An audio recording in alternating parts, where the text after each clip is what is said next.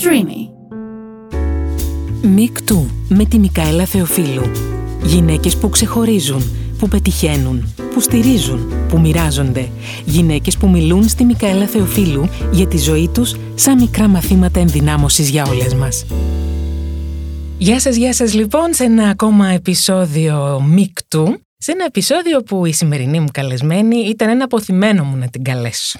Περίμενα να περάσουν και τα επεισόδια του Μικτού, να εδραιωθεί με κάποιο τρόπο το podcast, να νιώσω ότι και εκείνη μπορεί να συνδεθεί και για να την προσκαλέσω. Και είναι ένα μάθημα από μόνη της. Πρέπει να το πω αυτό. Δεν χωράει σε καλούπια καθόλου. Επαναστάτρια, νομίζω, από κούνια. Είναι δραστήρια, είναι παρατηρητική, όπως λέει και η ίδια. Γράφει, διδάσκει, συμμετέχει, εκφράζεται. Της αρέσει να παρατηρεί τους ανθρώπους. Από την πρώτη ματιά καταλαβαίνει. Και όπως έχει πει η ίδια, αισθάνθηκε συγγραφέας πριν γράψει κάτι που επρόκειτο να εκδοθεί. Ψώνιο δηλαδή. Σταμάτα. Μην αποκαλύπτεσαι. Ε, δεν ξέρω, είπε η ίδια, αν ήταν μόνο να γίνω συγγραφέας. Ήταν ένα συνδυασμό συγγραφέα και δασκάλας που ήθελα. Αυτό το σοφό που ήθελε να γίνει. Έτσι νομίζω κάπως το ονόμασε. Πιστοποιείτε το ψώνιο. Συγγραφέας λοιπόν και τέος καθηγήτρια, το λέω το τέος, θα μας εξηγήσει και το γιατί τέος. Καθηγήτρια στη νομική σχολή του Πανεπιστημίου Αθηνών, όπου δίδασκε ελληνική και βαλκανική ιστορία εξωτερικής πολιτικής του 20ου αιώνα, Παναγία μου, σε προπτυχιακό επίπεδο και μειονοτικά προβλήματα των Βαλκανίων σε μεταπτυχιακό επίπεδο. Είναι δύο δραστηριότητες που επέλεξε, γιατί όπως λέει επίσης, ήθελε να γίνεται καλύτερη καθώς περνούν τα χρόνια. Καλά τα λέω, ε. Πολύ καλά. Ωραία. Η παρέτησή της από την Νομική Σχολή Αθηνών ξάφνιασε ακόμα και τους πιο γνωστούς και τους πιο κοντινούς της. Εκείνη το έκανε δηλώνοντας απόλυτη απογοήτευση, ίσως και απόγνωση από την κατάσταση που επικρατεί στα ανώτατα εκπαιδευτικά ιδρύματα. Το σφραγίζω αυτό εγώ. Έχει εκδώσει 30 και πάνω βιβλία. Έχω και... χάσει την μπάλα. Ναι. και ανάμεσά τους το 2000 κυκλοφορεί ένα βιβλίο που ήταν πολύ μπροστά από την εποχή του, το εργαζόμενο αγόρι. Μας μεταφέρει σε ένα πραγματικά φανταστικό κόσμο, ένα κόσμο ανάποδα, όπου αντί για την πατριαρχία μας αλλάζει τα φώτα η μητριαρχία. Έχει πρωταγωνιστεί ένα 18χρονο αγόρι, το Χάρη, που το σκάει μια νύχτα από το χωριό του, γιατί δεν θέλει να παντρευτεί την πλούσια σαραντάρα βουλευτήνα που του προξένευε η μάνα του. Το δικό του όνειρο ήταν να είναι ανεξάρτητος. Αυτό λοιπόν το βιβλίο. Πήγε εργαζόμενο αγόρι ήθελε να γίνει. Ήθελε να γίνει εργαζόμενο. Εργαζόμενο αγόρι. Και όχι νοικοκυρός. Έτσι, και νοικοκυρός. Πολύ ωραία το πες. Λοιπόν, το βιβλίο λοιπόν πήγε πολύ καλά εμπορικά ε, και βεβαίως ε, και πήγε και καλά. Είχε μια επιτυχία ως μια ιστορία κομική, όμως χωρίς να περνάει εκείνη την εποχή τα μηνύματα που ήθελε η συγγραφέας. Σήμερα λοιπόν επανακυκλοφορεί, μάλλον στη σωστή εποχή, με σκοπό να υπάρχουν ουσιαστικοί παραλήπτες αυτών των μηνυμάτων αυτού του βιβλίου, πάντα με το γνωστό και πολύ αγαπημένο χιούμορ της, που ίσως είναι και το καλύτερο μέσο να υποθούν τα πιο σοβαρά πράγματα. Απολύτως. Λοιπόν, έχω πολύ μεγάλη χαρά και πολύ μεγάλη τιμή να έχω καλεσμένη μου τη Λένα Διβάνη. Νομίζω με τόσα πράγματα που είπα το καταλάβατε. Λένα μου, σε ευχαριστώ πάρα πολύ. Καιρό είχα να με υποδεχτούν με τόση χαρά. ευχαριστώ, ευχαριστώ. Γιατί; Είχαν καιρό να σε υποδεχτούν με τόση χαρά. Όχι, είμαι άδικη. Απλώς είστε πάρα πολύ χαρούμενοι. Είμαι πάρα πολύ χαρούμενη. Θα, θα κρατήσουμε τον πληθυντικό ή θα κρατήσουμε τον ελληνικό, τι θέλεις; Όχι, ο είστε είναι για Α, το είστε όλους. Ωραία, πολύ ωραία λοιπόν. Είμαστε μια χαρούμενη παρέα εδώ στο stream και μ, θέλω να ξεκινήσουμε γιατί νομίζω ότι το βιβλίο σου που ήρθε στη σωστή εποχή ξανά μας Ήταν η σωστή, αυτό θέλω να επιβεβαιώσω. Σήμερα το πρωί με πήραν τηλέφωνο από τον εκδοτικό οίκο και μου το επιβεβαίωσαν. Δηλαδή έκανε 2,5 ευρώ ε, εκδόσεις σε λιγότερο από ένα μήνα. Τι λες τώρα; Και πανεκδίδεται διαρκώς. Ναι. ναι. Άρα για... ήταν η σωστή εποχή. Είναι... Γιατί αν θυμάσαι, έλεγα, ναι, να δούμε. Για το, να δούμε. Το θυμάμαι. Είναι, το θυμάμαι πολύ καλά και επίσης εγώ πραγματικά χειροκρότησα εκείνη την εποχή, γιατί είχα και εγώ τις ευαισθησίες μου από νωρίς. Ήμουνα κι εγώ ένα θύμα του μητού που λένε και εκείνη την εποχή πρώιμα κιόλας. Οπότε αντιλαμβάνεσαι ότι όλο αυτό ήρθε και ευαισθητοποίησε και χτύπησε πολλές χορδές. Θέλω να μου πεις όμως από τότε που το έγραψες, ποιο ήταν το πρώτο σου, η πρώτη σου έμπνευση, το πρώτο έναυσμα, τι ήταν αυτό που σου έκανε poke να μιλήσω λίγο έτσι στη γλώσσα των social media; Ένα όνειρο. Ένα όνειρο. ένα όνειρο. Η ιδέα ήταν σε ένα όνειρο. Αυτό είναι αλήθεια. Όπως βλέπετε και με τη Διδό έγινε και αυτό. Και με τη Διδό έγινε αυτό. Και με, το, και με ένα άλλο βιβλίο επιστημονικό. Αλλά και με αυτό. Βέβαια, η προετοιμασία, το όνειρο, δεν, με το υποσυνείδητο δουλεύει το όνειρο. Σωστό, έτσι. σωστό. Δεν έρχεται από τον ουρανό. Εκ γενετής, πιστεύω, νιώθω, αντιλαμβάνομαι, ότι με είχε προβληματίσει η θέση των γυναικών. Η μητέρα μου είχε τρία παιδιά 18 χρονών. 20, συγγνώμη. 18, 19, 20. Ναι, ναι. Δεν έζησε τα νιάτα της. Και ευτυχώς ήταν από τις γυναίκες που δεν μετέφερε το πάθημα της πατριαρχίας το δικό της στα κορίτσια στα κορίτσια της. Είχε τρία κορίτσια. Εμάς. Να το δει μικροαστικά και στερεοτυπικά ότι τα να κορίτσια. είναι πρέπει να- άψαχτη και Ναι. να επαναλάβει το Το στερεότυπο. ίδιο το στερεότυπο. ναι. Όχι. Αυτό ήταν το μεγάλο δώρο των γονιών μας, γιατί η μαμά μου ε, μας έλεγε να μην την πατήσουμε όπως αυτή, Ναι. στην πραγματικότητα. Δηλαδή μας έλεγε πάντα πόσο μας ζηλεύει, που ήμασταν εξάρτητες και κάνουμε ό,τι θέλουμε και θα πάμε στο εξωτερικό να σπουδάσουμε και θα ντυνόμαστε να πηγαίνουμε στις δουλειές μας. Ήταν όλο θαυμασμό γι' αυτό. Και έφτιαχνε Οπότε εικόνες από αυτές που εκείνη δεν Ακριβώς. μπόρεσε να ζήσει. Σας τις Τις έπαιρνε. έπαιρνε. Ναι, Ναι, ακριβώς. τις έπαιρνε από εμάς. Και τις έπαιρνε από εσά. Οπότε δεν μας ενθάρρυνε ποτέ να ακολουθήσουμε το παλιό μοντέλο. Και απ' την άλλη ο πατέρας μου ήταν ένας φανατικός των κοριτσιών του. Δηλαδή μας έδωσε τόση Χαζομπαμπά, αυτοπεποίθηση. καλός χαζομπαμπά. Φουλ, χαζομπαμπάς μαμά σχεδόν. Αλήθεια, ε. Οπότε δεν είχαμε στερεοτυπική οικογένεια. Αν και μεγάλωσες στο βόλο. Στο σωστά. Βόλο ήταν πολύ προχωρημένος, έχω να σου πω. Και είναι ακόμα. Δηλαδή, ναι, εννοώ για εκείνη, Ναι, την, για εκείνη εποχή. την εποχή, Τώρα ναι. είναι πιο αυτονόητο. Ναι. Ε, δηλαδή, ε, τα boyfriend μας ερχόταν σπίτι, τρώγανε, πηγαίναμε στο δικό τους, κάναμε βόλτα στην παραλία μπροστά τους. Δεν, δεν ήταν. Εγώ όταν ήρθα στην Αθήνα και είδα άλλα παιδιά από την περιφέρεια, καμία σχέση. Καμία σχέση. Δηλαδή, δεν έχω ζήσει συντηρητικά. Εσύ ήσουν και το μεσαίο κορίτσι, αν. ε, Το πιο παλαβό, το ναι. πιο παλαβό, το σάντουιτς που λέμε. Και ήταν αυτό που έκανε και την επανάσταση τη μεγαλύτερη από τα τρία κορίτσια. Το- Α, Αυτό για- δεν για- μπορώ να το πω. Πρόσεξε. Την επανάσταση για τη συμβατική μας κοινωνία. Ναι, για το στερεότυπο. στερεότυπο. Έζησε πιο Ε, αντιστερεοτυπικά. ε, εσύ, ναι. ναι. Και νομίζω και σαν φεμινίστρια, ως φεμινίστρια από κούνια, με κάποιο τρόπο. ναι. Και οι άλλες όμως δεν είναι ότι είναι. Όχι ρε παιδί μου, αλλά τώρα για σένα μιλάμε. ναι. Α το πάρω. Άρα λοιπόν το καταρχάς το εργαζόμενο αγόρι ήρθε ως απόρρια όλων αυτών των ερεθισμάτων που είχες εσύ από την οικογένειά σου, έτσι, και που ήταν ανάποδη, αν θέλεις, οικογένεια σε σχέση Βέβαια, με ήταν αυτό. Κάπως ανάποδη. Ήταν ανάποδη οικογένεια, αλλά παρόλα αυτά πρέπει και στην εξέλιξη της ζωής σου κάτι να σου έδωσε. Συνέχεια. Μα ζούσε σε μια. Εγώ είχα μάτια ελεύθερου παιδιού, Ναι. ελεύθερου κοριτσιού Μμμ. και ζούσα σε μια σκλαβωμένη κοινωνία. Άρα μπορούσα να δω και να μην αλεχτώ αφού ήμουν ελεύθερη. Μμμ. Το έχω πει και σε μια συνέντευξη. Ένα πολύ καθοριστικό πράγμα. Γιατί άλλο να είσαι στη θέση του παιδιού Ακριβώς, ναι. Που φεύγει, γυρνάει στο σπίτι του, δεν στρώνει το κρεβάτι του, γιατί και εμείς γαϊδουροπαιδιά ήμασταν έτσι. λοιπόν, λέγαμε, ας τα κάνει η μαμά, ο μπαμπάς. Όταν στο τρίτο έτος έκανα babysitting, ναι. γιατί γενικά είχα πάντα την αντίληψη ότι δημόσιος υπάλληλος ήταν ο πατέρας μου, δεν έχει καμιά περιουσία. Ήμασταν τρεις που σπουδάζαμε. Έπρεπε να περιορίζουμε τα έξοδά μας. Οπότε για να πάω μια εκδρομή στο εξωτερικό που τη λένε Interrail, ε, δούλεψα babysitter στην κάτω Κηφισιά. Είχα ανάλαβει τρία παιδάκια. Έκανα μια τεράστια θυσία. Ξυπνούσα το πρωί σε 7 η ώρα, κορυφαίο. Εγώ δεν ξυπνάω, έχω αυτό το βιορυθμό. και δεν κοιμάμαι το βράδυ. Και είχα τρία αξιαγάπητα παιδιά, πραγματικά. Δηλαδή τα σκέφτομαι μέχρι τώρα με πολύ αγάπη και αναρωτιέμαι πού να είναι. Και ήμουν εκεί από τις 7 μέχρι τις 7. 12 ώρες. Περνούσα αφήνα με τα παιδάκια αυτά. Τι δεν κάναμε. Εγώ έκανα στο αγοράκι το πιο μικρό να μιλήσει, γιατί οι γονείς τα είχαν λίγο παρατημένα, είναι αλήθεια. Λοιπόν, τα αγάπησα με όλη μου την καρδιά και περνούσα τέλεια. Ψήναμε κουλουράκια, μαγειρεύαμε, τα πάντα κάναμε. Όταν στις 7 η ώρα έπαιρνα το τρένο της Κυφυσιάς να κατεβώ κάτω στη σχολή να συναντήσω τους φοιτητές μου και πήγαινα αστυνομική. Έξω στο προάβλιο συζητούσαμε πολιτικά, εποχή πολιτικοποίησης τώρα. Ναι. Εγώ ήμουνα σαν το ψάρι έξω από το νερό. Εγώ σκεφτόμουν φρουτόκρεμες. Εγώ σκεφτόμουν τον Κωστάκη. Τι θα κάνουμε που θα πάει να κουρευτεί αύριο και δεν θέλει να κουρευτεί. Μου έπαιρνε γύρω στη μία μισή ώρα με το ρολόι να μπορέσω να ξεβλακέψω. Δηλαδή ένιωθα το IQ μου να πέφτει. Γιατί ήμουν αγκά μπουγκά. Μάλιστα. Εγώ με τον Ε, Κωστάκη ε, ήμουν εσύ, όλη ναι. μέρα. Οπότε για να προσαρμοστώ στον Κωστάκη έπρεπε να ρίξω τον εαυτό μου. Και εκεί κατάλαβα. Αυτό γινόταν σε μια μισή ώρα περίπου. Ναι, ναι. Επανερχόμουν και αν συζητάω για το Μάρξ, το κεφάλαιο κτλ. και το ε, εικονο- Και τα- κοινωνικό-πολιτικό και τα δέοντα. οικονομικό επικοδόμημα, μάλιστα. λοιπόν, εκεί κατάλαβα τι λούκι τραβάνε οι γυναίκες που αναλαμβάνουν θέλοντας και μη, Ναι.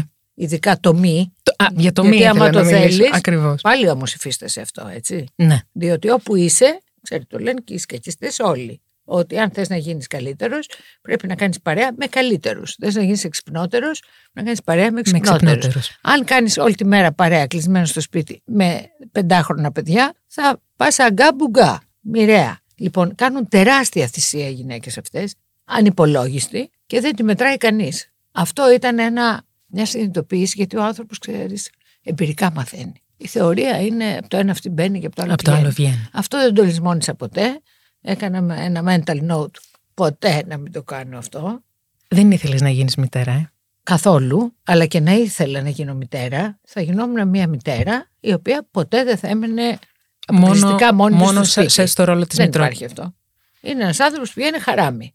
Εξαίρεση πάντα υπάρχει. Υπάρχουν άνθρωποι που είναι γεννημένοι για αυτό το ρόλο. Φυσικά εννοείται αυτό. Που ανθίζουν σε αυτό το ρόλο και μπράβο και μαγκιά τους. Οι υπόλοιποι όμως Δεν συμβαίνει. είναι αυτό. μεγάλη θυσία.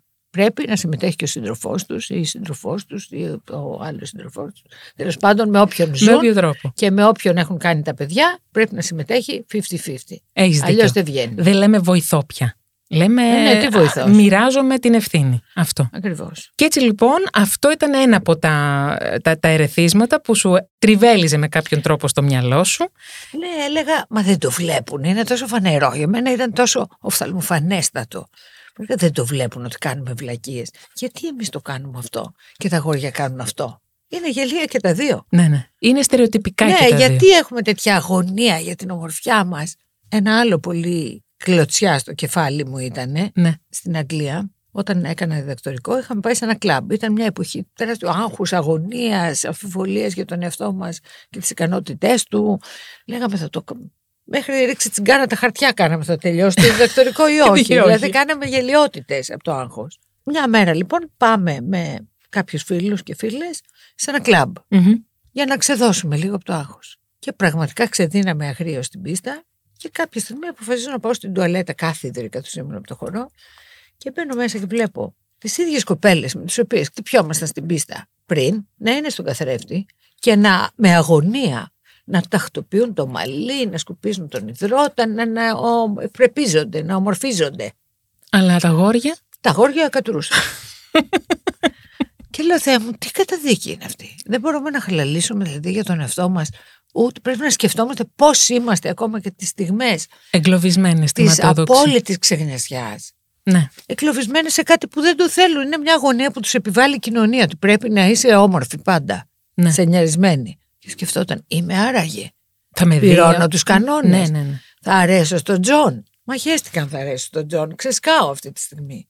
Χιλιάδες τέτοια. Χιλιάδες τα τέτοια. ξέρεις. Ε, βέβαια, τα ξέρω. Και, νο- Βομβαρδιζόμαστε. και εσύ επίσης, επειδή είσαι φοβερά παρατηρητικός άνθρωπος, το δηλώνεις βιώνω παντού. Και το οδυνηρά, βι- ναι. και σε, σε παρακολουθώ και στα Δεν τα social περνάω media. ντούκου. Το ξέρω. Τα περνάς μέσα σου. Περνάνε από μέσα σου, αλλά είναι υλικό τελικά. Ναι, είναι υλικό. Για να, για να βγει ένα τέτοιο ωραίο βιβλίο. Και όταν λέω ένα ωραίο τέτοιο βιβλίο, θέλω να σου πω όταν ξεκίνησα να το διαβάζω, είχα. μ, Τότε ή τώρα. Τώρα, τώρα το διάβασα. Λοιπόν, τότε είχα μπει στη λογική απλά ότι να, αυτό είναι κάτι το οποίο με εκπροσωπεί με κάποιο. με- δηλαδή, με νοιάζει να υπάρχει. Μμμ. Δεν το είχα διαβάσει τότε. Ήμουν πολύ πιο μικρή. Τώρα νομίζω ότι είμαι και πιο ευαισθητοποιημένη με την παντιέρα περισσότερο στο χέρι. Ναι. Όταν λοιπόν το ξεκίνησα να το διαβάζω, δεν σου κρύβω ότι αυτή η αναποδιά της ιστορίας, το ότι αντί για πατριαρχία μιλάμε για μητριαρχία, μ- μ- δεν μου καλοκαθότανε. Ε, φυσικά, δεν γι' μου αυτό έγινε. καλοκάθεται. δηλαδή, δεν μου καλοκαθότανε αυτό με τη βουλευτίνα που πρέπει το προξενιό του 18χρονου αγοριού με τη σαραντάρα την Γκούγκαρ, ας πούμε. Δεν μου καλοκαθότανε το ότι Όχι, αυτό είναι φυσιολογικό. Είναι Κούγκαρ φυσιο- το λες τώρα, Τώρα το υπό λέω. την Ναι, ναι, ναι, πατριαρχική υπό έννοια. την πατριαρχική οικογένεια. Ναι, υπό την πατριαρχική έννοια. Δεν μου καλοκαθότανε το, ο, ο μπαμπάς που σερβίριζε στην άκρη και δεν μιλούσε ο καημένος. Ε, μ, υ- υ- υπήρχαν κομμάτια που δεν. Αλλά επίσης αγάπησα πάρα πολύ για να βάλουμε όλους κάποιους ήρωες. Συγγνώμη, Ναι. μια διακοπή. Μα δεν το έγραψε για να σου καλοκάθεται. Σο- Να μην σου καλοκάθεται. Έχεις απόλυτο δίκιο. Γι' αυτό μα... Να ε, πεις τι γίνεται εδώ. ναι. Όπα, γιατί ο μπαμπάς σερβίρει και μετά να σκεφτείς γιατί να με σερβίρει; Γιατί Ε. μου φαίνεται τόσο περίεργο ένας άντρας να εξυπηρετεί τη γυναίκα του όταν μιλάει για δουλειές. Ενώ το αντίθετο να είναι η γυναίκα δουλάκι του άντρα. Ναι. Αυτονοήτω είναι φυσιολογικό. Γιατί είναι φυσιολογικό κάποιος πενιντάρη να παίρνει μια 25χρονη και να Και μην δε- γίνεται συζήτηση και όχι το αντίστροφο; Why? Ναι, γιατί γι' αυτό μιλάμε πάντα. Γι' αυτό το έγραψα. Ναι, ναι. Και για τώρα να ακόμα- θορυβηθείς Ε, έχω, με έχω- αυτά που θεωρείς αυτονόητα. Εγώ έτσι κι αλλιώς είμαι πιο κοντά σου, αλλά παρόλα αυτά θορυβήθηκα. Μα όλοι. Όλοι. όλοι. Γιατί εμείς δεν έχουμε στερεότυπα. Μα- Άλλο που τα προσπαθούμε να τα βάλουμε απέναντι. Φουλ στα στερεότυπα είμαστε. Πριν προχωρήσω, μια που το έθεσες, θέλω να, σου, πω- να σε ρωτήσω, πόσο εύκολο είναι να αποδομηθούν τα στερεότυπα αυτά, ρε Σιλένα; Πάρα πολύ δύσκολο. Γι' αυτό σκάβουμε. Πάρα πολύ δύσκολο. Γιατί είναι ψυχικής τάξης τα στερεότυπα. Εγώ Αυτό νομίζω που ότι έχει είναι χτιστεί γονιδιακό. στην ψ- Να αφήσεις τα γονίδια ήσυχα, σε παρακαλώ. Μάλιστα. Ό,τι πείτε. Κυρία καθηγήτρια, Είναι- ό,τι πείτε. Κοινωνική κατασκευή, το φύλλο και τα πάντα. Τα πάντα είναι κοινωνική κατασκευή. Κανένα γονίδιο δεν μας λέει να σερβίρουμε στον άντρα μας με ζεδάκια όταν, Όταν έχει λέω, γον- επαγγελματικό. όχι, όταν λέω μάλλον κληρον... σαν κληρονομικό, πώς να σου πω, σαν να, σαν να μας έχει δοθεί, σαν να είναι Μας κάτι έχει δοτό δοθεί. από γενιά σε Πώς γενιά. συμπεριφορέ. Ναι. Όχι όμως γονιδιακό. Όχι, λάθος μου, συγγνώμη. Όχι, γιατί με έχει ενοχλήσει αυτό τελευταία. Γιατί η έννοια του γονιδιακού, ξέρεις τι ύποπτο έχει; Για πες. Και πάντα στις συντηρητικές εποχές αναφύεται το γονιδιακό, το DNA κτλ. Έχει ότι δεν αλλάζει. Κορίτσια, αυτό είναι. Δεν αλλάζει.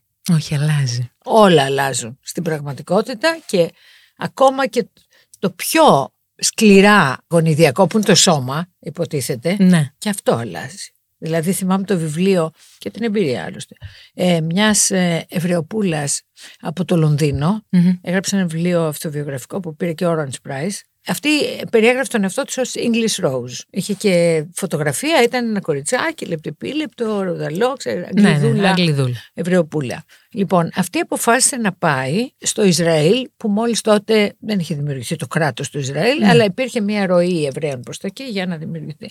Πηγαίνει λοιπόν το κορίτσι και όταν πηγαίνει εκεί, πηγαίνει σε ένα κιμπούτς και βλέπει τις γυναίκες και τρελάθηκε. Λέει πώς είναι έτσι, είναι σαν άντρες. Είναι Ταυραντωμένες. ταυραντο- ταυρατισμένες, νομίζω είναι πιο σωστός όρος. Ναι, σωστό. Ε, είναι ηλιοκαμένες, έχουν μια υγιή όψη, ε, πιάνουν πέτρα και τις στίβουνε και οι άντρες είναι φοβεροί. Πώς είναι έτσι. Λες και έχουν πάει γυμναστήριο, ας πούμε, οι σημερινοί. Και βλέπει φωτογραφίες από τους... Ήταν οι πρώτοι έπικοι, ας πούμε, Ναι. αυτοί, έτσι. Καμία σχέση. Αυτοί είχαν έρθει από τη Ρωσία, κάτι χαρτογιακάδες ήταν με γυαλιά, διανοούμενοι. Βρέθηκαν στο κιμπούτς, έπιασαν το αγροτηλίκι, είχαν και τη θέρμη να το κάνουν Μμμ. έγιναν strong bodies μετά. Η ίδια μετά από 1,5 χρόνο ήταν η Miss Universe από εμείς. Αλήθεια. Ε, βέβαια και το σώμα αλλάζει. ναι, Σκέψου, ας πούμε, τι ήταν η ομορφιά το 18ο αιώνα. βέβαια. Και όλες είχαν αυτά τα σώματα. Ναι, Τώρα ναι. πού είναι αυτά τα σώματα. Ξαφανίστηκαν. Τώρα, ναι, αυτά τα σώματα Φυσικά. εξαφανίστηκαν και Είμαστε τώρα κανονικά. κοινωνική κατασκευή οι άνθρωποι. Ό,τι μας αρέσει. Ό,τι τρώμε. Ό,τι νιώθουμε κιόλας. Η μουσική που ακούμε, τα ρούχα που φοράμε. Όλα είναι επιβεβλημένα από τον χώρο και τον τόπο στον οποίο ζούμε. Ζούμε. Σε ευχαριστώ για αυτή την παρατήρηση. Την κρατάω βαθιά μέσα μου, να ξέρεις. Είναι βασικό στις Είναι κοινωνικέ πολύ επιστήμες βασικό. να το καταλάβει. Είναι κάποιος πολύ αυτό. βασικό. Έχεις, έχεις απόλυτο δίκιο. Και άρα όλα αλλάζουν. Τίποτα δεν είναι μόνιμο. Αγωνιστείτε. Το DNA σου λέει μην αγωνίζεσαι. Εδώ. Κάτσε εκεί που είσαι στην πολυθρόνα. Η μοίρας σου. σε έριξε Ναι, μάλιστα. στα σκληρά. Είναι λίγο μυρολατρικό το Ακριβώς. DNA. Και Ε, ψέμα. Και, ε, και ψέμα. Και ψέμα. Βέβαια. λάθος. Να γυρίσω λίγο στο βιβλίο λοιπόν, γιατί έχω χαρεί με τον ταξιτζή. Πολύ. Θέλω να μου μιλήσεις λίγο για τον ταξιτζή, τον ήρωα του που έχει μέσα το βιβλίο και την κόρη του Ναι, που την σωστά. αγάπησα επίσης πάρα πολύ. Είναι αγαπημένη μου η Και εμένα, Αθηνούλα, πολύ. είναι το μέλλον. Είναι το μέλλον. Δηλαδή, όπως ελπίζω ότι θα είναι σε 10, σε 20 χρόνια, σε 50, δεν ξέρω, και τα γόρια και τα κορίτσια. Το φύλλο δεν θα έχει καμία σημαντική διαφορά πλην του σεξ. Ναι. Όλα τα άλλα θα είναι εξίσου ανοιχτά και για τα δύο φύλλα.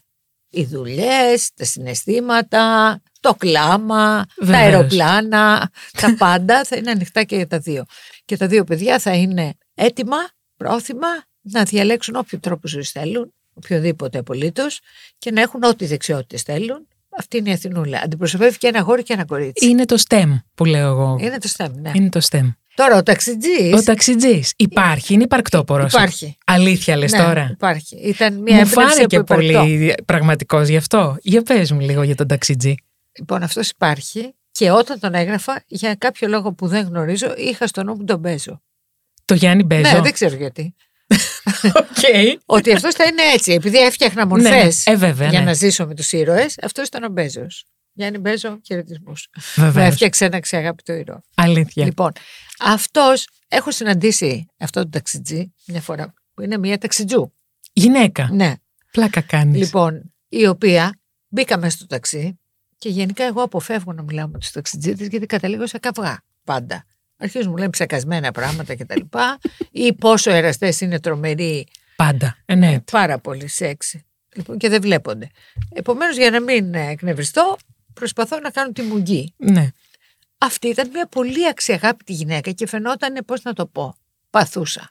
Μμ, Λοιπόν, είχε ένα αχ μέσα της. Μάλιστα. Το Λοιπόν, οποίο εσύ ε, βεβαίως το ευγε- παρατήρησες. εννοείται. Βουτιά έκανες μέσα της.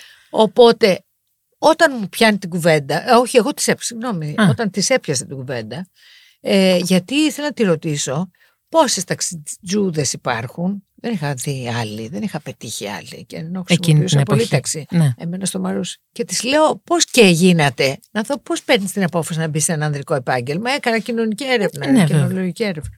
Και εμείς τα πολυλογόβια αρχίζει και βγαίνει ένας χήμαρος. Και μου λέει, τι να κάνω. Ήμουν αναγκασμένη να το κάνω. Αυτή ήταν από την Βόρεια Ελλάδα, να μην πω τώρα από όλη. Εντάξει. Και είχε έναν άντρα που ήταν μπράβο στα μπουζούκια. Αυτή ήταν νοικοκυρά. Μμ. Λοιπόν, και είχε κάνει και ένα γιο. Και ο άντρας αυτός ήταν μπράβος και στην ψυχή προφανώς. Και για ψιλοπίθημα την πλάκωνε στο ξύλο. Γιατί αυτή παραπονιόταν ότι είμαι μόνη μου το παιδί εδώ, εσύ είσαι... Δεν, δεν γύρναγε σπίτι παρά το πρωί. Μόλις παραπονιόταν την πλάκωνε και μετά πλάκωσε και το μωρό, το πεντάχρονο. Και μόλις πλάκωσε το μωρό, τα σηκώθηκε η νύχτα, έφυγε, γιατί τον φοβόταν κιόλας. Έφυγε, κατέβηκε στην Αθήνα όσο πιο μακριά μπορούσε και δεν ήξερε να κάνει τίποτα άλλο. Την είχε αφήσει αυτός να μάθει να οδηγεί για να, αν πάθαινε κάτι το παιδί, επειδή αυτός έλειπε, Ναι. να μπορεί, Μπορεί να, να- πάει. Λοιπόν, λέει το μόνο που ήξερα ήταν αυτό, οπότε αυτό έκανα και στο τέλος της κούρσας μου λέει, της είπα εγώ μπράβο που ήσουν τόσο αποφασιστική, πόσες γυναίκες κάθονται και υφίστανται Τη βία στο σπίτι. τη βία και μάλιστα αυτή δεν είχε φράγκο έτσι, το πήρε και έφυγε έτσι. Αυτό θέλει και μου πολύ λέει, δύναμη. Πολύ. Μου λέει, κοίτα να σου πω, λέει, εγώ είμαι τσαμπουκάς, με βλέπεις έτσι. Γιατί φαινόταν πολύ Λεπτεπίλη. ευγενική middle class Ναι. γυναίκα. Με βλέπεις έτσι, λέει. Άμα δω καμιά γυναίκα και έχει θέμα, έτσι μου το είπε, θα κάνω ντου. Λέω, είσαι ζωρό, μπράβο σου. Τέλεια. Ε, οπότε ο, ο, ταξιτζή, ήρωας μου, ο ναι. ταξιτζής, αντιστρέφοντας τον κόσμο, έκανε ντου.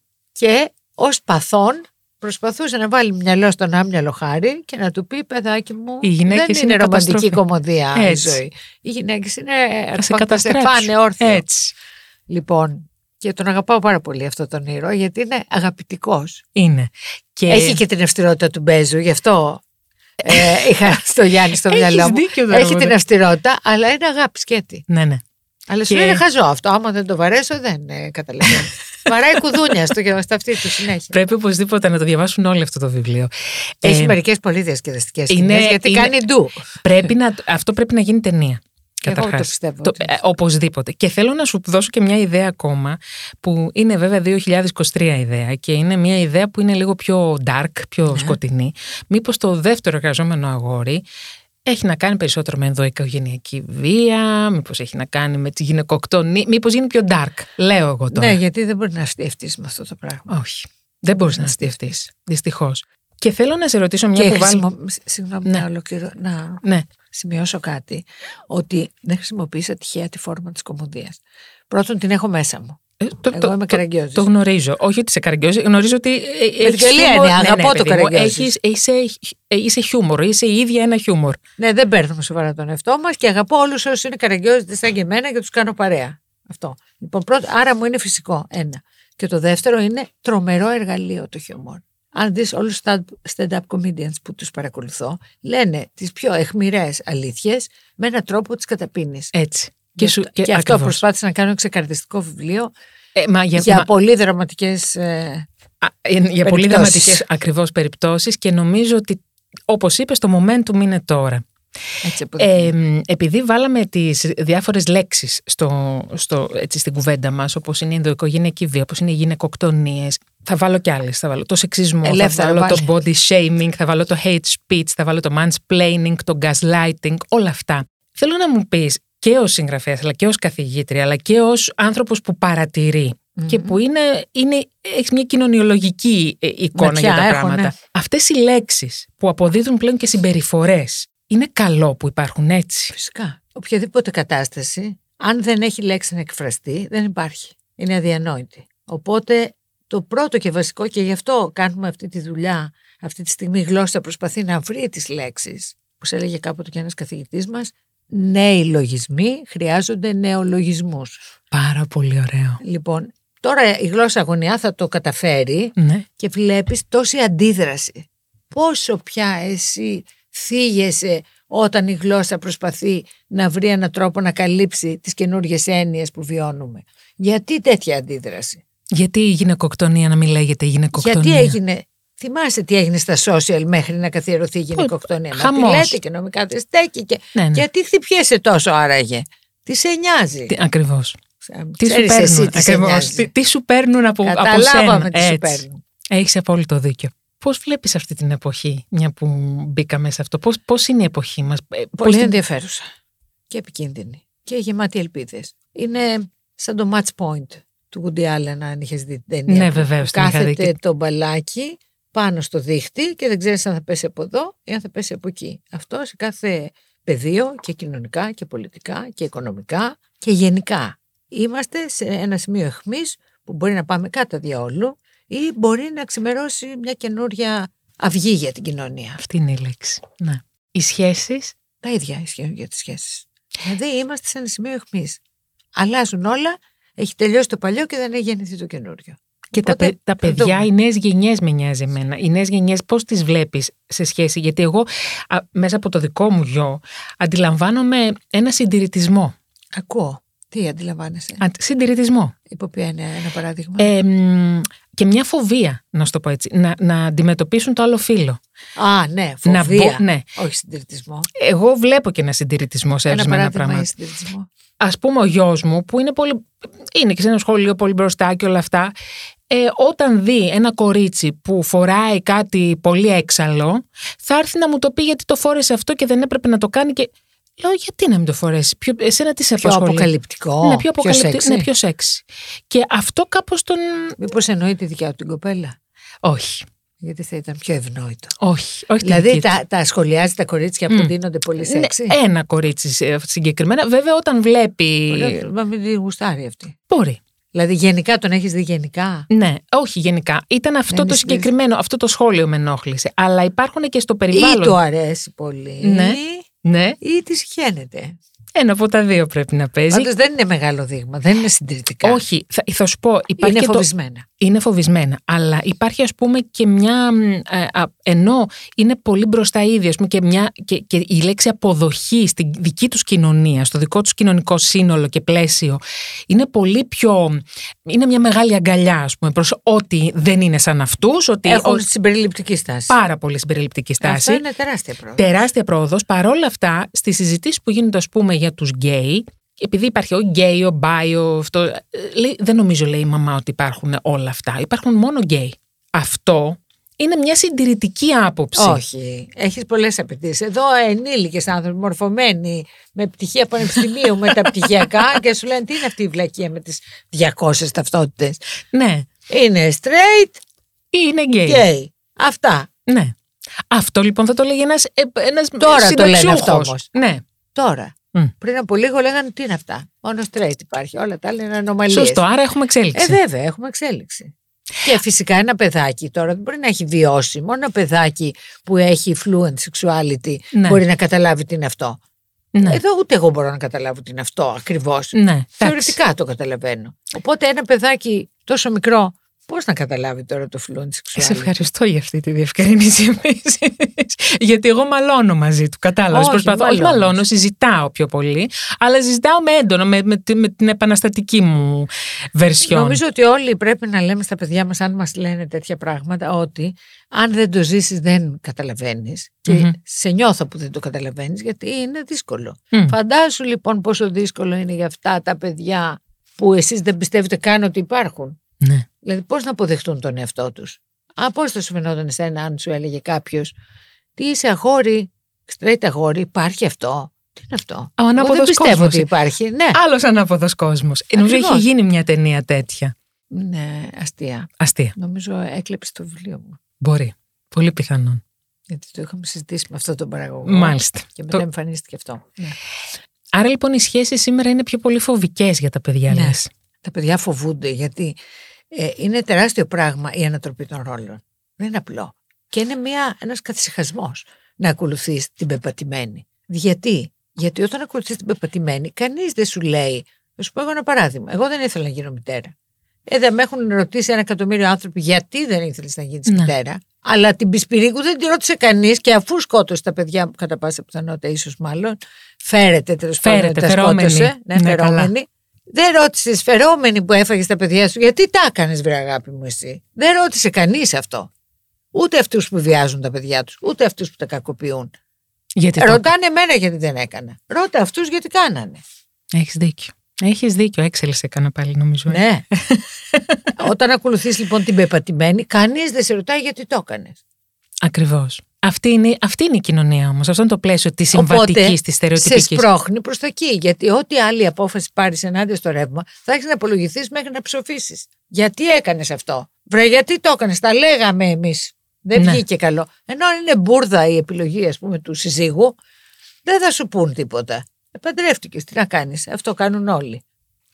Οπότε αυτό το κόστος για να, το, κο- για να Ναι. το αναλάβουν οι άνθρωποι, μην, μην ξεχνάς, είμαστε λίγοι. Δεν είμαστε τίποτα φοβερές περιπτώσεις οι άνθρωποι. Δεν το κάνουν. Πρέπει να είναι πολύ συνειδητοποιημένοι. Γι' αυτό πιστεύω στη συζήτηση. Πρέπει να είσαι συνειδητοποιημένος και να αισθάνεσαι καραγκιόζη άμα το κάνεις για να πληρώσεις λιγότερο κόστος. Αυτό κάνει η συνειδητοποίηση. Δεν σε αφήνει να κοιμηθείς το βράδυ. Λες τον εαυτό σου, βρε καραγκιόζη, τι κάνεις; Μία ζωή έχουμε. Θα κάνεις το εύκολο για να μην σε κρίνει η κυρία Μαρία από τη γειτονιά σου. Και όχι αυτό που πραγματικά θέλεις. Αυτό Και γιατί κάνει. να είναι δύσκολο αυτό που πραγματικά θέλεις τελικά. Γιατί δεν αφήνει η κυρία Μαρία. Ναι, γιατί δεν αφήνει η κυρία Μαρία. Τόσο δυνατή είναι η κυρία Μαρία μέσα μας. Θέλω να γυρίσουμε λίγο πίσω σε σένα, στα χρόνια σου τα ακαδημαϊκά. Και θέλω να μου μιλήσεις αν και εφόσον εσύ βίωσες το σεξισμό.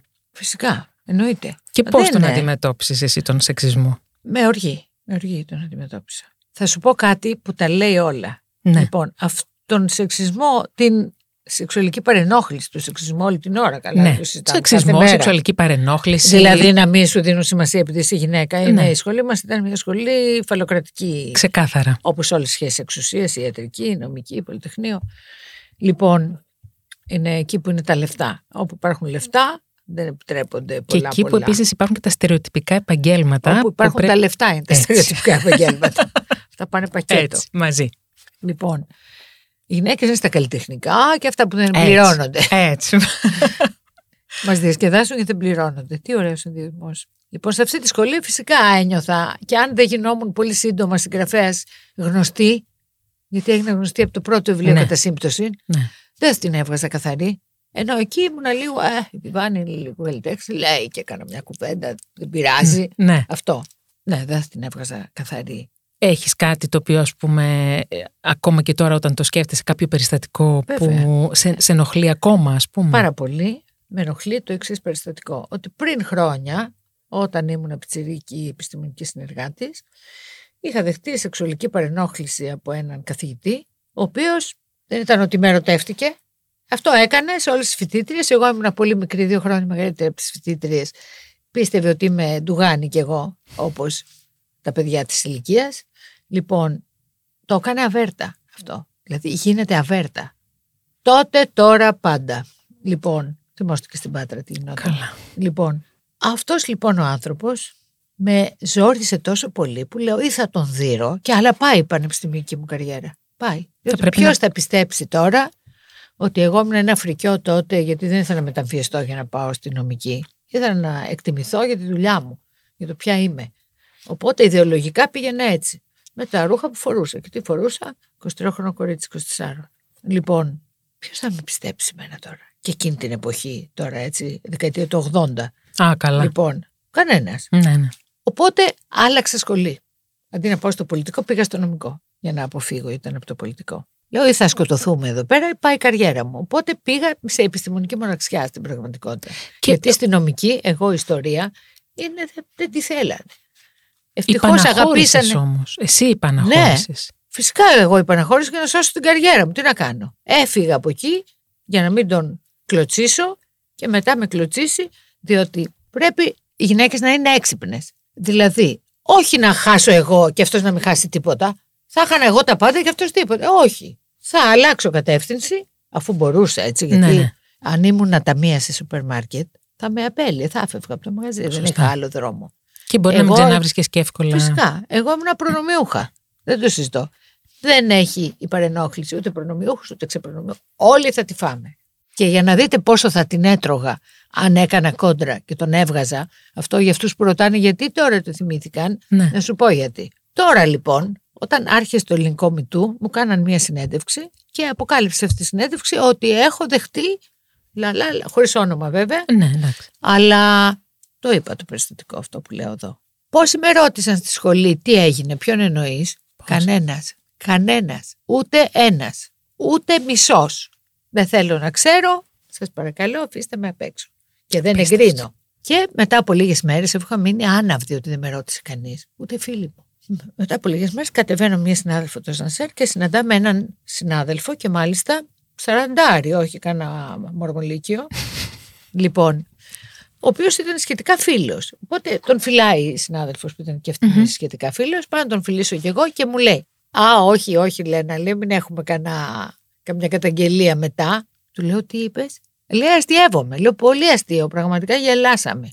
Καταλαβαίνεις, θα γινόταν το 80 τόσο. Ναι. Τώρα, με, Με Me Too, καθηγήτρια με- σε καθηγη- αυτή την ηλικία, με το Me Too Unplanned Form, Ναι. είχα αυτή την αντιμετώπιση. Ειρωνεία και μόνη σου τα λες, μόνη σου τα βγάζεις. Χαχαχά, χουχουχού. Λοιπόν, μην ξαναπεί κανένας γιατί τώρα, γιατί θα πάω να του γράψω έξω από το σπίτι του γιατί έτσι. Ακριβώς. Βάζεις λοιπόν τώρα στο, μ, στην κουβέντα κάτι επίσης πολύ σημαντικό. Ξεκίνησε το MeToo, ξεκίνησε από τον αθλητισμό, πήγε μέχρι την τέχνη. Το Hollywood ξεκίνησε. Από το Hollywood, σε εμάς λέω στην Ελλάδα, το ελληνικό. ναι, Me αλλά Too. να το σημειώσουμε Ναι, αυτό. από το Hollywood. Δεν το ξεκίνησε. γεννήσαμε. Όχι. Όλα εισαγωγής. Όχι. Και πριν από το Hollywood είναι από τον αθλητισμό στην Αμερική. Από το... Ζου- Και μάλιστα οι New York Times είχαν κάνει το πρώτο άρθρο σε σχέση με αυτό. Και από την ενόργανη γυμναστική, νομίζω. Από εκεί είχε ξεκινήσει. Ε, μ, Δεν ξέρω. ναι, από την ενόργανη έχει ξεκινήσει και μάλιστα σου λέω, οι New York Times Γιατί είναι έγραψαν το παιδάκια πρώτο. εκεί. Ναι, ακριβώς. Έρχεται λοιπόν και στην Ελλάδα, ξεκινάει κάτι το οποίο θεωρούμε με όλο το σοκ και όλο το σαγόνι που μας πέφτει, ότι είναι. Βλέπεις και κάποιο φως στην άκρη του τούνελ, βλέπεις το, το, το σοκ, βλέπεις τη μαυρίλα, βλέπεις τη μιζέρια, βλέπεις την τραγωδία όλου αυτού του πράγματος, αλλά βλέπεις και ένα φως. Είναι αρρώστια. Την αρρώστια, την αρρώστια. Και πάει, ξεκινάει αυτό από τη Σοφία Μπεκατόρου, ξεκινάει από τον αθλητισμό στην Ελλάδα, συνεχίζει στην τέχνη, συνεχίζει στο θέατρο και, Και μετά σταματάει. τελεία. Μάλλον Μαγικά. Αποσιωπητή. Πώς έχει γίνει αυτό, Θα ας σου πω πούμε, πώς στη έχει δημοσιογραφία, γίνει. γιατί δεν έχουμε, ας πούμε; Θα σου πω γιατί. Γιατί πρώτον δεν είναι της κοινωνίας φυσικό αίτημα. Η κοινωνία η δικιά μας είναι παροχημένη. Είναι πίσω. Αυτό ήρθε από το Hollywood βασικά. Ναι. Και πώς ήρθε, Από τα μεσημεριανάδικα. Για πρώτη φορά στη ζωή μου οφείλω ευχαριστίες να πω δημόσια στα μεσημεριανάδικα. Διότι αυτοί αναπαρήγαγαν τις ειδήσεις αυτές, γιατί αφορούσε ηθοποιούς που θα έβλεπε η κυρία Μαρία. Λοιπόν, το τι μεσημεριανάδικο είδα δεν περιγράφεται. Στέλνω καρδούλες. Αν δεν γινόταν αυτό, δεν θα γινόταν τίποτα. Αυτό πρέπει να το συνειδητοποιήσουμε. ναι. Και ποιοι έμειναν απ' έξω, οι χώροι όπου εκεί είναι πραγματικά δραστικό. Ναι. Οι χώροι της εξουσίας. Δημοσιογραφία, πολιτική, πανεπιστήμιο. Άμα ειδοποιήστε με άμα βγει τίποτα από εκεί. Διάβαζα σήμερα κιόλας ένα άρθρο από την Deutsche Welle. Ανώνυμα, κάποιες γυναίκες μιλήσανε για παρενόχληση σεξουαλική στη δημοσιογραφία. Πριν από λίγο το διάβαζα, λίγο πριν μπούμε στο στούντιο. Ναι, και, και η περίφημη που έγινε και ταινία και τα λοιπά, Ναι. εναντίον του Ράιλι για το Fox News. Ναι, Ναι, αλλά αυτό ξέρεις, έβγαζε μάτι αυτό. Ε, εντάξει, ναι. Δηλαδή αυτός ήταν ένας ελέφαντας που είχε πάρει παραμάζωμα το σύμπαν. Αυτό που γίνεται έχει διαβαθμίσεις και είναι πολύ σκληρό γιατί έχω φίλες ε, στη δημοσιογραφία, συζητάμε, είναι full force. Το πανεπιστήμιο το έχω ζήσει και η πολιτική δεν έχω λόγια. Ναι. Βάζεις και τη, την πολιτική τώρα και θέλω να σε πάω, μια που είμαστε και λίγο προεκλογικά, στις γυναίκες και την πολιτική και στο δημόσιο, ε, ε, τι, τι δημόσιο βήμα έχουν οι γυναίκες πια σήμερα; Ελάχιστο έχουν. Δηλαδή, Όχι πρώτον, περισσότερο, όχι κάπως ελπιδοφόρο περισσότερο από πριν. επειδή θέλω, είμαι ένας άνθρωπος πολύ αισιόδοξος, θα πω ναι κάπως περισσότερο. Αλλά θυμάστε την κυβέρνηση Μητσοτάκη όταν ορκίστηκε είχαμε πάθει σοκ, μόνο κουστούμι. Ναι. Ε, τι είναι αυτό; Πού να βρω την αισιοδοξία; Δηλαδή αυτό το πράγμα να σου λένε και να σου λένε, να το λένε και να μην τρέπονται. Δεν βρίσκουμε γυναίκες. Είναι το 50% του πληθυσμού. Είναι σαν να μας λες καζές όλες. Αφού δεν βρίσκεις, ψάχνεις και όλα αυτά τα μπουμπούκια που έχεις πάρει είναι καταπληκτικά τα αγόρια. Αλλά γυναίκες δεν βρίσκεις. Γιατί εμείς για να σταθούμε στην πολιτική, κανείς δεν πιάνει να εξετάσει ένα-ένα αυτά τα ανδρικά μπουμπούκια που είναι στη Βουλή. Μόλις εμφανιστεί γυναίκα, όπα, ποια είναι αυτή, τι έχει Ναι. κάνει, γιατί το έκανε έτσι, γιατί το έκανε αλλιώς. Τι ωραίο ποπό έχει, γιατί πάει και εκεί Αφήνω μετά. αυτό. Α, ναι. Αφήνω αυτό. ναι. Πρώτα απ' όλα είσαι αντικείμενο. Πώς Ναι. δίνεσαι, τι Πώς ωραία δίνεσαι, που έχεις ναι, ναι, το και, ή δεν ντεκολτέ σου, έχει ναι. κτλ. Μετά αυτά που κάνεις, τι, τι είναι βλαμμένοι. Είναι τρελή. Τι είναι αυτά που λέει. Όλα τα άλλα που λένε αυτοί δεν περνάνε από τη σίτα που τα διηλίζει ένα-ένα. Αυτό είναι ένα φαινόμενο στην κοινωνικό που λέγεται tokenism. Tokenism. Είσαι δείγμα δηλαδή. Όταν είσαι δείγμα, ας πούμε ότι μπαίνει ένας γκέι σε μία επιχείρηση και Ναι. παίρνει μία θέση. Θα τον κοιτάνε όλοι. Και Είναι θα το λένε, Πώς δείγμα. το έκανε αυτό, είναι δείγμα. Πώς το έκανε αυτό; Αν γι' αυτό και πρέπει, λένε οι θεωρίες έτσι, ότι κάθε δείγμα ή ένας Ινδιάνος μπαίνει σε λευκό αμερικάνικη εταιρεία να είναι μέλος του Δουσού. Ναι. Θα είναι όλα τα βλέμματα στραμμένα σε αυτόν. Στον Είδες τι Ινδιάνο. έκανε ο Ινδιάνος. Βλακή έκανε ο Ινδιάνος. Δεν ξέρουν οι Ινδιάνοι από αυτά. Και ούτω καθεξής. Ή μαύρος. Ναι. Έτσι. Οποιοδήποτε περιθωριο... μέλος περιθωριοποιημένης ομάδας. Εξού και κάτι που το έχουν καταλάβει οι Εβραίοι, επειδή χρειάστηκε να επιβιώσουν τόσους αιώνες με όλους εναντίον τους, στήριζε τους ομοίους σου. Και αυτό το σύστημα δεν μας έχει επιτρέψει να το κάνουμε στις γυναίκες. Είναι η επόμενη ερώτηση που θέλω να σου κάνω. Πολλές φορές νιώθω ότι ο ίδιος μας ο εχθρός είναι το φίλο μας. Πάντα αυτό είναι γενικά, κατά τη θεωρία είναι γενικευμένο. Το σύστημα, η μεγάλη επιτυχία του συστήματος είναι να εσωτερικεύσει η περιθωριοποιημένη ομάδα το αίσθημα της μειονεξίας. Δηλαδή εγώ να λέω στην κόρη μου ότι δεν, τα κορίτσια δεν το κάνουν αυτό. Τα κορίτσια πρέπει να πάτε κα- δεν κάνεις εσύ τώρα Ναι. για να πας στο Πολυτεχνείο, εσύ πρέπει να βρει μια δουλίτσα, να μπορέσεις να έχεις το παιδάκι σου, το σύζυγός σου. Εγώ να το πω. Λοιπόν, τα έχει καταφέρει τέλεια η- το status quo για όλους. Αυτή τη στιγμή, ας πούμε, η κοινωνία προχωράει μπροστά, είναι πιο συμπεριληπτική. Αλλά θα δεις ότι εμείς, εγώ, ας πούμε, που είμαι straight, δεν μπορώ να πω σε ένα γκέι, βρε παλιαδερφή, τι κάνεις εδώ; Θα με σφάξει στο γόνατο. Ναι, ναι, ναι. Ποιος λέει αυτό, οι γκέι μεταξύ τους. ναι. Ποιος λέει κότες στις γυναίκες, οι γυναίκες μεταξύ τους. Αν μας πει ένας άντρας κότα τώρα, είναι Θα γίνει χαμός. Ναι. Οπα. ναι. Λοιπόν, εμείς λεγόμαστε κατίνες και κότες και τα λοιπά. Κατάλαβες πόσο εσωτερικευμένη, πόσο καλή δουλειά έχει κάνει το σύστημα ψυχικής τάξεως. Δηλαδή που δεν φεύγει με τίποτα. Έτσι. Και γι' αυτό οι γυναίκες δεν στηρίζουν γυναίκες και γι' αυτό που σημαίνει δεν στηρίζουν τον εαυτό τους. Εντάξει, σε αγαπώ να ξέρεις πάρα πολύ. Αλήθεια. Δηλαδή, χαίρομαι πάρα πολύ που το πες αυτό. Ε, Να σε ε, θε- καλά. δηλαδή, πραγματικά Αφού πρέπει να. Αυτό να, που μας να- πονάει. Ναι, είναι αυτό που μας πονάει και πρέπει να ακουστεί.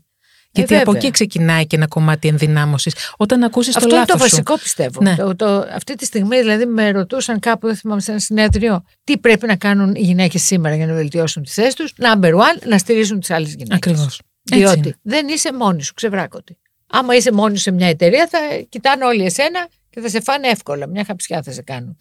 Αν είσαι 50, όχι. Και αλληλοϊποστηρίζεστε, όχι. Έχεις δίκιο. Ο άντρας σήμερα της νέας εποχής, πώς είναι; Πώς τον... Μπερδεμένος κι αυτός θέλει να. Όπως και οι γυναίκες, ε. Ε, βέβαια. Αντιστοίχως. Λοιπόν, θέλουν και οι γυναίκες να είναι προχωρημένες, να, να, να, αλλά ξαφνικά σου μιλάνε για τον δεν είναι gentleman, ε, μα δεν Ναι, δεν μου ανοίγει πλήρωσε την το πόρτα. πρώτο, δεν μου ανοίγει την πόρτα. Ε, καθίστε, μαντάμ, δεν μπορούμε να είναι δύο σε ένα. Δηλαδή θα είναι gentleman και άμα τον εκνευρίσει θα σου ρίχνει μια φάπα, ή θα είναι ένας κανονικός άνθρωπος, δεν έχει υποχρέωση να του ανοίξει και εσύ την πόρτα. Να πληρώσει και εσύ το ραντεβού, δεν κατάλαβα. Λοιπόν, αυτά ως προς τις γυναικε Μμμ. και ονειρεύονται να είναι πριγκίπισσες και να μόλις καλέσει λίγο, μια πριγκίπισσα αναδύεται που ψάχνει ένα πρίγκιπα. Hello, δεν υπάρχει. Τα αγόρια απ' την άλλη θα ήθελαν να είναι προχωρημένα, να γίνουν αποδεκτά από τα καινούργια κορίτσια που έχουν άλλες απαιτήσεις, αλλά ο παπάς τους έχει πει ότι να μην γίνουν αδερφές και κάθονται και πλένουν πιάτα και τι είναι αυτά. Και τους κοροϊδεύουν και οι άλλοι, τι να κάνουν. Και αυτές δεν ξέρουν τι θέλουν. Μία θέλουν ισότητα, μία με θέλουν και πρίγκιπα. Πώς θα γίνει; Πάντως ο νέος φεμινισμός Γιατί ο παλιός φεμινισμός φαινόταν ότι έχουμε τον άνδρα μας εχθρό με κάποιο τρόπο ή τέλος πάντων ε, ε, ήταν πιο, πιο, επανασ... πιο ακτιβιστικός με κάποιο τρόπο. Καλά, εχθρό δεν ήταν. Αυτό Όχι, το λέγανε οι άντρες. Οι άντρες, αλλά θέλω να πω ότι... Και... Ε, οι άντρες θεωρούσαν τότε και εκνευριζόμουν πάρα πολύ ότι ό,τι πούμε για τα δικαιώματά μας είναι εναντίον τους. Μα γιατί, γιατί Ε, zero sum σωσ- game; Σωστό. Γιατί; Σωστό. μπορούμε να κερδίσουμε και οι δύο. Ακριβώς. Και εκεί είναι που θέλω να έρθω. Ότι ο νέος φεμινισμός, μάλλον δι- στέλνει περισσότερο και καλύτερα το μήνυμα Όχι, στον είναι άντρα. οι άντρες πιο έτοιμοι Οι να τα άντρες- ακούσουν. Σε ευχαριστώ. Που πήρες την ε, μπουκιά από το στόμα Ε, μου και βέβαια. καλά έκανες και το έκανες αυτό. Και πάλι κανένας δεν είναι έτοιμος. Είναι μεταβατική εποχή και για τα δύο φύλλα. Και βλέπετε ότι υπάρχει μια γελία, εγώ θα την έλεγα, γιατί γελάω και με τον Ναι, εαυτό ναι. μου μαζί, Ναι, έτσι. ναι. Ε, προσδοκία να συνδυαστούν όλα τα πράγματα. Δηλαδή, το αγόρι θέλει και γκέισα, Γυναίκα. ε, γυναίκα, αλλά ταυτόχρονα να φέρνει και λεφτά στο σπίτι, να είναι περήφανος και γι' αυτή γιατί είναι στελεχάρα, δικηγοράρα, γιατράρα. Αυτό Ναι, μαζί ναι. δεν υπάρχει, φίλοι μου, έχω νέα για σένα. και το κορίτσι θέλει και τον υπερευαισθητοποιημένο που θα αναλάβει και τις δουλειές του σπιτιού, αλλά να είναι άντρας, ρε παιδί μου, 100% και να, να είναι πρίγκιπας. Κοπελιά, άντε γεια. Οπότε, επειδή αυτά συγκρούονται τα θέλω τους μεταξύ τους, Ναι. Πού να πάνε, δεν ξέρουν πού να πάνε και κάθονται στα αυγά τους και δεν τα φτιάχνουν μεταξύ τους. Μπράβο, γιατί πάλι γυρίζουμε Ναι. στις νέες γενιές, ακριβώς αυτό. Δεν ξέρουν τι να κάνουν, πώς θα το διαχειριστούν αυτό το σύνθετο πρόβλημα. Εργαζόμενο αγόρι, λοιπόν, για να, να, να, να πούμε και ε, από ποιες εκδόσεις. Είναι εκδόση πατάκι. Εγώ σπατάκι. Ε, εργαζόμενο αγόρι. Ένα πολύ ωραίο εξώφυλλο. Ε, το είδα το εξώφυλλο, το οποίο είναι αυτό το Yes Weekend. Ναι, το, είναι η Ρόζη. Το, ναι, ναι, ακριβώς. Ε, πάρα πολύ ωραίο. Εξαιρετικό. Ποιος Η Ρόζη σε άντρα. Ποιο το έχει κάνει; Το K2 Design γραφείο που είναι Υπέροχο. καταπληκτικό. Ναι, ναι, ναι. Και ο Φίλιππος που έχει αναλάβει όλα μου τα εξώφυλλα είναι θεός. Δηλαδή ξεκίνησε από τα ζευγάρια, ναι. ένα πάρα πολύ δύσκολο concept, γιατί εγώ πάντα είχα λόγο στα εξώφυλλα των βιβλίων μου, δηλαδή σκεφτόμουν εγώ το concept. Αλλά εδώ λέω ποιο ζευγάρι να πρωτοβάλω. Να διαλέξω ένα, όλα μαζί θα είναι συνωστισμός, τι να κάνω; Και ο Φίλιππος βρήκε, Φίλιππος Αβραμίδης, βρήκε αυτό που είναι υπέροχο που ξεανοίγει το βιβλίο και στα φύλλα και έχει όλα τα ζευγάρια και για ένα τόσο νέο παιδί ήξερε ιστορικά να τοποθετήσει στο κέντρο τον Παπανδρέου με την Κιβέλη που ήταν κεντρός, αριστερά τον Μπελογιάννη και δεξιά τους Βασιλείς. Του λέω Απίστευτο. πόσο θεός είσαι. Μπράβο. Και είναι πανέμορφα, δηλαδή είμαι πολύ περήφανη Όλα τα για εξώφυλλα σου είναι εξώφυλλα. πα- πραγματικά. Και τα βιβλία σου βέβαια, αλλά. μ, ε, Και το φουστάνι και έχει το- σημασία. Έτσι, βεβαίως, έχεις απόλυτο δίκιο.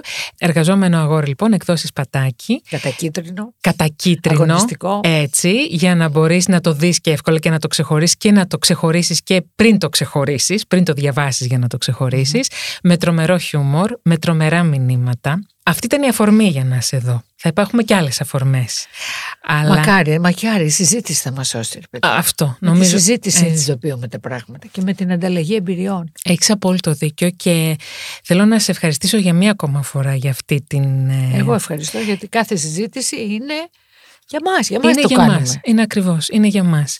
Το Μικ του είναι ένα podcast το οποίο αποφάσισα πολύ συγκεκριμένα να έχω μόνο γυναίκες. Καλέ, τι έξυπνο μεικτού. Μου άρεσε πάρα πολύ. Αλήθεια; Ναι, είναι πολύ έξυπνο. Ευχαριστώ. Και γυναίκες οι οποίες μπορούν να δώσουν ένα δικό τους μάθημα ενδυνάμωσης, είτε από τη ζωή τους, είτε από τη φιλοσοφία ζωής τους, είτε από τον τρόπο σκέπτεστε σε άλλες γυναίκες και σε άντρες. Εννοείται. Απευθυνόμαστε παντού. Δηλαδή, πρέ- αν δεν μας καταλάβουν οι σύντροφοί μας, δεν Ποιο- γίνεται ζωή. ακριβώς. Πρέπει να μας καταλάβουν.